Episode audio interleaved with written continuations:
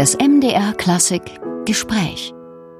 Seit zwei Jahren wird Ihr sogenannter Netflix-Ring mit Spannung erwartet. Ich weiß, das ist so ein Wort. Sie werden es vielleicht nochmal erklären. Und da frage ich doch gleich mal, Bad Banks oder House of Cards? Oder ist es dann doch Berlin-Babylon oder Bridgerton? Wo landen wir, wenn es darum geht, welche Serie Sie vielleicht amüsiert, inspiriert, was auch immer hat? Also Richard Wagner ist mein Netflix. Das ist ganz klar. Wir starten und enden bei ihm. Und es geht eben nicht um eine TV-Show, Ästhetik oder ein TV-kompatibles Format, was wir hier machen. Der Vergleich kam daher, dass wir tatsächlich wie in großen TV-Serien Figuren über längere Zeiträume begleiten. Also diese vier Werke, die ja in deutlichem Zeitabstand auch funktionieren, in dieser Woche in Bayreuth hier gemeinsam auf die Figuren gucken und diese Figuren über die Generationen, über die Jahrzehnte hinweg entdecken, in ihre Facetten, in ihren Problematiken, in ihren Verletzungen und in ihren Wünschen und Träumen. Und dieses vielgestaltige Panorama zu haben, diese Figur tatsächlich nicht eindimensional in ein, zwei Szenen zu sehen und dann so ein Bild abgespeichert zu haben, sondern dieses Bild von einer Figur tatsächlich nochmal zu revidieren und nochmal neu drauf zu gucken. Mein Gott, das war ja auch etwas, was den Alberich ausmacht. Der ist ja gar nicht nur der Bösewicht und äh, der Hagen, der kommt ja auch aus einem Zusammenhang. Also diesen Kontext, der ja in unserer heutigen Zeit sehr oft ein bisschen verlustig geht, dass man den auch wieder herstellt und gerade das ist hier die Möglichkeit mit diesen vier Werken. Klingt spannend, klingt interessant, klingt auch so ein bisschen nach, wir erklären ein bisschen mehr als die anderen. Ist es das? Ja, das Spannende ist ja, dass Wagner tatsächlich nicht einen Mythos jetzt vertont hat aus der Edda oder eben der Völsunger, sondern er hat ja eine wilde Mythencollage geschaffen. Er hat die verschiedensten Stränge, die verschiedensten Personen zusammengeworfen, zuerst auch in einer Prosafassung und dann eigene Aspekte da reingelegt. Und naturgemäß bei so einem Verfahren ist es so, dass das natürlich an allen Enden und Ecken ein bisschen hapert und ein bisschen offene, lose Enden produziert und äh, da diese wieder ein bisschen einzufangen, ein bisschen einzuweben in das, den großen Teppich des Rings, das war ein großes Ziel, dass es sich wirklich eine Art von ja, Gesamtwelt herstellen kann. Um aber nochmal auf das Schlagwort der Netflix-Serie, der Ring als Netflix-Serie, um das nochmal zu bemühen. Sie haben in einem Interview gesagt, der Wagner-Ring ist für Sie sowas wie ein Film-Epos in vier Staffeln. Und mich würde interessieren, wenn wir schon diese Nähe zum Fernsehen, zum Film, zum Video, was auch immer bemühen. Welche Rolle spielt denn für Sie oder spielte in der Vorbereitung für Sie die Filmästhetik? Und welche spielte sie für den Bühnenbildner Andrea Kotze, mit dem Sie ja ganz eng zusammenarbeiten, der ja bekannt ist für ganz starke Bilder, die er entwickelt? Ja, ein Film ist ja heutzutage überhaupt nicht mehr vorbeizukommen. Ne? Es wäre ja fatal, das zu ignorieren, weil wir sind im Hier und Heute und Opernaufführungen sind ja auch nicht im luftleeren Raum, sondern eingebunden in die Ästhetik einer Zeit, einer Zeitgeschichte, einer Zeitgenossenschaft. Und hier zu sagen, ja, wir nehmen dieses Erbe, und es ist ja tatsächlich gerade in Bayreuth die lange Historie, wir haben hier 150 Jahre schon äh, Ringinszenierungen auf einer Bühne, die immer wieder dann auch ihre eigene Zeit, ihre eigene Ästhetik, ihre eigene Gesellschaft reflektieren durften in ihrer jeweiligen Zeit mit teils schwierigen und teils sehr, sehr ja, erstaunlichen Ergebnissen. Hier war es uns auch gelegen, den Mythos im Medium dieser Oper auch wieder neu als Leitmedium eigentlich dieser Gesellschaft und Gesellschaftskritik auch zu etablieren. Und dafür braucht man eben dieses tiefgehende, psychologische, was uns anspringt, wo wir die Figuren tatsächlich entdecken als Gegenüber, als möglicherweise Spiegelbild unserer selbst.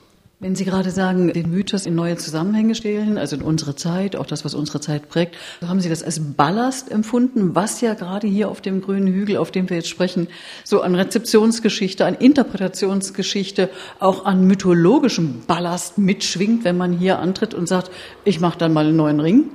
Also erstmal ist das natürlich ein Mammutwerk. Ne? Das ist nicht nur der Ring selber mit seinen 15 Stunden, sondern natürlich auch die Literatur, die Rezeption, wie Sie sagen, die dahinter steht. Das ist ein, ein Konvolut, dessen man sich mal fast demütig nähert und erstmal ganz hoch hinaufblickt, wie auf den Everest. Und dann merkt man aber, gerade diese Möglichkeit in Bayreuth, wo man sich ja innerhalb von einer Rezeptionsgeschichte befindet, wo es klar ist, dieser Ring egal ob toll oder nicht so gelungen, er wird nicht für die Ewigkeit sein. Dieser Ring wird in einigen Jahren wieder von einem neuen Ring abgelöst. Also diese Kontinuität hier auch, dieses Werkstattprinzip, das natürlich geschuldet ist, auch diesem kleinen Repertoire, das hier existiert, wo man immer wieder neu auf dieselben Werke blickt, das war dann für mich eine große Beruhigung, weil ich gemerkt habe, es gilt hier nicht, dann den Ring zu schaffen für alle Zeiten. Und das ist auch nicht mein Verständnis von Musiktheater. Es gilt hier für den jeweiligen Abend, für den jeweiligen Zeitpunkt am 31. Juli 2022 einen Abend zu schaffen, der hier und jetzt von Bedeutung ist, der hier und jetzt relevant ist für diesen Zuschauer, für diese Zuschauerin, die ihn jetzt gerade sehen. Valentin Schwarz, Sie haben in einem Ihrer zahlreichen Interviews jetzt im Vorfeld bekannt, dass Sie weder so richtig interessiert sind an Göttern, Zwergen, Riesen, Drachen etc. pp. Und Sie haben es eingangs unseres Gespräches betont. Ihnen geht es um ganz archaische menschliche Verhaltensweisen, auch Abgründe, also alles das, was uns sozusagen auch umtreibt. Und ich habe dann gedacht, na gut, wir reden ja jetzt nicht über, doch, wir reden schon über Wotan und Fricka und die Großfamilie, die damit verbunden ist, aber Sie wollen ja nicht beim Denver-Clan landen. Das heißt, worin besteht für Sie denn die Universalität Ihres Ansatzes und nun gut, äh, des Ringes allgemein? Das ist natürlich eine Riesenfrage. Es geht ums rein menschliche, um mit Wagner zu sprechen. Also Wagner hat ja selber sein Vorbild auch gesucht in der griechischen Tragödie, in diesen uralten Konflikten. Ödipus war für ihn ein, ein großes Vorbild. Und wenn man sich das genau anguckt, dann ist es tatsächlich erstaunlich, wie sehr die ganze Weltliteratur und man kann ja den Ring auch aus einem Roman als etwas sehr Episches lesen, wie sehr eigentlich diese urmenschlichen Konflikte, wie Sie sagen, Eifersucht, Mord, Leid und Wunschdenken, die auch über alle Generationen hinweg existieren. Gerade im Ring ist natürlich die Sinnsuche ein großes Kapitel. Jede Figur ist konfrontiert mit dem Ende. Es ist letztlich eine große Untergangsgeschichte, die uns hier begegnet. Und jede Figur versucht unterschiedliche Strategien anzuwenden, mit diesem Unvermeidlichen, mit dem Nichts, mit diesem ja, eigenen Tod umzugehen. Und da sucht jeder, äh, ob es sei mit Macht, mit, äh, mit Liebe, mit der Nachkommenschaft, mit Kunst, irgendwie zu versuchen, einen eigenen Sinn in diesem ja, Sternenstaub-Mensch zu finden. Und dieser Sinnsuche nachzuspüren, das ist tatsächlich universell, weil jeder Mensch kann sich, glaube ich, darin sehr gut erkennen. Dann springe ich mal in meiner Gesprächsvorbereitung, wenn wir über Sinnsuche reden, habe ich mich gestern auch gefragt, wir alle haben Corona durchlebt, manche auch durchlitten. Sie haben 2020 den Schock der Absage der Festspiele Ihres eigentlichen Ringdebüts hier auf dem Hügel ja verdauen müssen. Und ich habe mich gefragt, Sie sind jetzt 33. So etwas macht ja etwas mit einem, so eine Zeit, diese Erfahrung. Ich kann nicht aktiv tätig sein als Regisseur. Ich äh, muss also so wie die anderen einfach mal warten, was da wird, was vor allem auch mit der Oper wird, mit dem Musiktheater. Inwiefern hat eigentlich diese Zeit Ihr Selbstverständnis, vielleicht auch Ihr Selbstvertrauen in Ihre eigene künstlerische Zukunft beeinflusst? Ja, das war eine Zäsur. Das war tatsächlich für uns alle natürlich ein großes Innehalten eine Möglichkeit, eine Chance natürlich auch zur Reflexion, zur Selbstreflexion und sein eigenes Verständnis von sich selber und auch natürlich seiner eigenen Kunst etwas zu hinterfragen. Mir hat der, der Ring selber sehr geholfen, weil ich gesehen habe, es gibt so viele Figuren, die Brünnhilde, die da vorkommt, ja, auch sie ist ja auch eine Frau, die sich durchhangelt von Schrecklichkeit, von Verlusterfahrungen zu einer nächsten und was allerdings in ihr passiert, ist, dass sie daran wächst. Und diese Zäsuren, diese Probleme, diese Traumata, letztlich äh, Erfahrungen auch des Scheiterns nicht zu nehmen als Einschnitte, nur als Negativerfahrungen abzuspeichern, sich selber zu bestätigen in seinem Status des Schicksalsopfers sozusagen, sondern das tatsächlich als eine Möglichkeit zu nehmen, sich selbst zu verändern, sich selbst mit neuem Blick, sich selbst zu korrigieren, ja, die Fähigkeit zur Selbstkorrektur hier anzuwenden, das hat mir persönlich sehr, sehr geholfen und äh, gezeigt, dass diese Probleme ja nicht nur mich betreffen, sondern ebenso universell sind und ebenso vorkommen in Richard Wagners Ring. Wie haben Sie sich denn verändert? Was haben Sie an sich selbst beobachtet, wenn Sie sagen, es war auch eine Zeit der Selbstkorrektur, der Selbstreflexion? Ja, man guckt auf die Figuren und merkt diese familiären Konflikte, die ja den Ring überschatten und auch definieren. die resonieren auch irgendwo in einem selber und man selber fragt sich, welche Personen des nähersten Umfelds, welche liebenden Menschen, welche Beziehungen pflegt man zu diesen Menschen und wie sehr muss man versuchen, eigentlich auch diese Beziehungen zu hegen, zu pflegen und zu zeigen, dass ja jede Beleidigung und jedes böse Wort letztlich fortwirken kann. Und da aber zu sehen, das ist das, was uns als Menschen eigentlich auszeichnet, die Fähigkeit zur Empathie, zur Mitmenschlichkeit. Das sind, ja, ist ein lebenslanger Prozess und der wurde auch jetzt nochmal neu angestoßen bei mir. Valentin Schwarz, das ist eine Frage, da kann man, glaube ich, auch Stunden drüber reden. Aber ich habe jetzt gerade in Leipzig bei Wagner 22 doch einiges an den Frühwerken nochmal erlebt und auch äh, eben die bekannten Werke von Richard Wagner. Und selbst bei so abgebrühten Operngängern wie mir bemerke ich, es gibt immer wieder Szenen, da packt es einen emotional, da packt es mich in einer Art und Weise, die kann ich gar nicht gut beschreiben. Trotzdem an Sie die Frage, Sie haben jetzt intensivst äh, die Ringmusik ja auch durchleuchtet, analytisch. Aber wahrscheinlich nicht nur analytisch. Was löst denn diese Musik emotional in Ihnen aus? Ja, kein Tag ohne Gänsehaut. Wagner ist einer der Komponisten, wo man tatsächlich eine Szene probt, vielleicht fünf Minuten mit dem Sänger, der Sängerin, über drei, vier Stunden, wie halt so eine Probe geht und dieselbe Stelle vielleicht 20 Mal hört, ja, wenn es hochkommt und äh, tatsächlich jedes Mal von einer gewissen Akkordfolge, von einem Leitmotiv hier überrascht zu sein, ja, emotional sich da einzufühlen und ohne dass man jetzt allzu gefühlsduselig wird, aber tatsächlich das zu spüren, das schafft fast nur Wagner.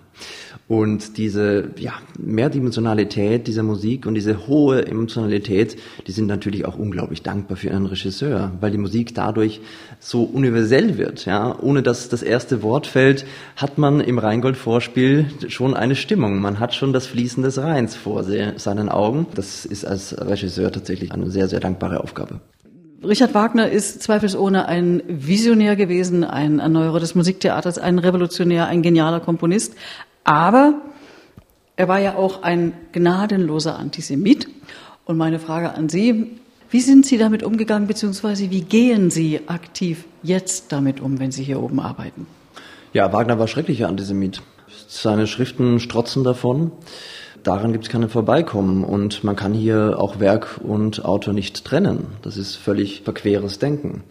Was man kann, ist, dass man differenziert. Und ich glaube, gerade in Bayreuth, hier an diesem so schicksalsträchtigen Ort wurde doch die letzten Jahre und Jahrzehnte sehr intensiv auch versucht, mit diesem höchst problematischen Erbe auch umzugehen.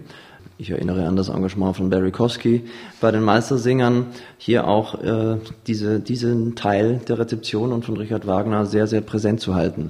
Übrigens, Barry Kosky hat in der langen Nacht der Kollegen vom Deutschlandfunk unlängst gesagt, das Beste, äh, was Wagner passieren kann, ist, dass Wagner von Juden gespielt und inszeniert wird. Da bin ich ganz bei ihm. Und gleichzeitig, wenn man in Richard Wagner einen Vorläufer von Hitler sehen möchte, dann geht man damit eigentlich der Nazi-Propaganda auf den Leim. Also was ich sagen möchte, es gilt hier dieses Bewusstsein aufrechtzuerhalten. Es gilt damit umzugehen. Gleichzeitig ist das Werk aber immer klüger als sein Autor. Das heißt, was uns an, in seinen Schriften als Essayist begegnet bei Richard Wagner, das wird gleichsam aufgehoben durch diese immense Menschlichkeit, dieses universelle Mitfühlen in vielen seiner Werke. Und gerade im Ring ist es erstaunlich, wie sehr sich Wagner hier zum Menschenfreund, äh, zum empathischen Komponisten entwickelt, der ja jeder seiner Figuren und auch den ja, Klischeefiguren, sage ich mal, die man gemeinhin als, als Karikaturen auch sehen möchte oder als Bösewichter, dass er diesen, auch diesen Figuren und sei es nur Sekunden schenkt, wo sie eine tiefe Wahrhaftigkeit musikalisch erfahren. Und in diesen Momenten ist mir dann Wagner wieder selbst sympathisch.